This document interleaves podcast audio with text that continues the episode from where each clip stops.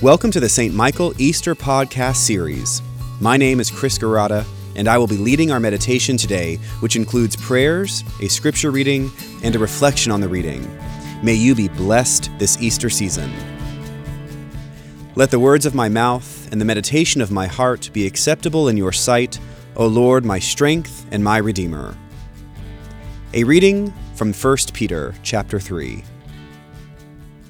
Now, who will harm you if you are eager to do what is good?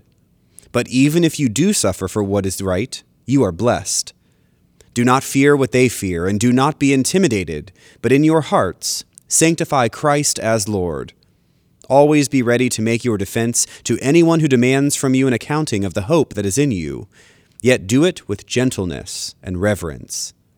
Keep your conscience clear, so that, when you are maligned, those who abuse you for your good conduct in Christ may be put to shame.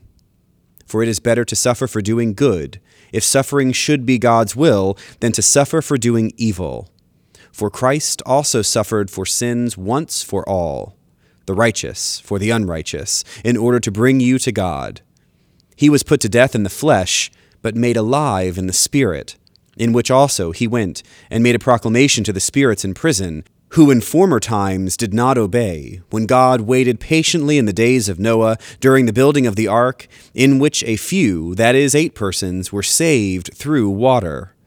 And baptism, which this prefigured, now saves you, not as a removal of dirt from the body, but as an appeal to God for a good conscience, through the resurrection of Jesus Christ, who has gone into heaven and is at the right hand of God with angels authorities, and powers made subject to him.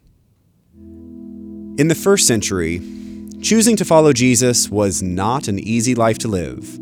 We certainly know that the early disciples of Jesus struggled to figure out what following Jesus really meant. Acts of the Apostles is filled with those stories, and we can certainly glean knowledge of their struggles in letters like this one from Peter. First century Christians struggled to create an identity that was connected to the world in which they lived, but was separate enough from the world for them to fulfill their new faithfulness. I don't think it's overly dramatic for me to say that Christians in the 21st century have a different but remarkably similar challenge. Most of us have inherited our faith, being raised up in the church and in our Christian identity. We've inherited a tradition that relied on centuries of cultural stability. In other words, for centuries, most Christians lived in Christian communities. Public life was rooted in Christian identity, Christian ethics and morals, and Christian sensibilities. That is no longer the case. And in fact, for many of us who choose to follow Jesus in tangible, real ways, we may often be seen as strange our world has clearly moved away from Christ. Now, I don't say that in a preachy way, even though I am a preacher. I offer this as a relatively objective critique.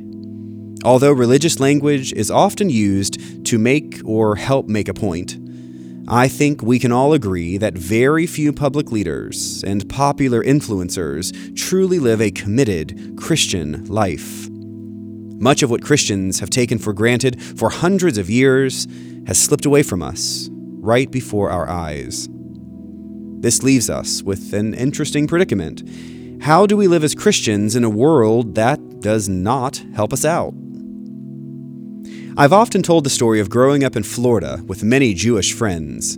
My Jewish friends grew up spending their Saturday mornings at what they affectionately called Jew School. Jew School was where they learned what it means to be Jewish. They learned the language, learned the traditions, learned the prayers. They were very intentionally taught how to be Jewish because their community knew that they would never learn by simply being in the world. The world around them was not Jewish, so they had to take their Jewish formation very seriously.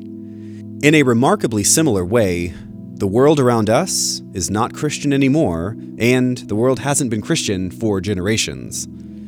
Over the past few weeks, many friends and parishioners have asked how they could help their children stay connected to the church when we aren't able to gather together physically. And in those conversations, I realized a sad truth. Most of us aren't doing much of anything outside of the church building to teach our children, or ourselves even, what it means to be Christian. Peter writes It is better to suffer for doing good than to suffer for doing evil. For Christ also suffered for sins once for all, in order to bring you to God.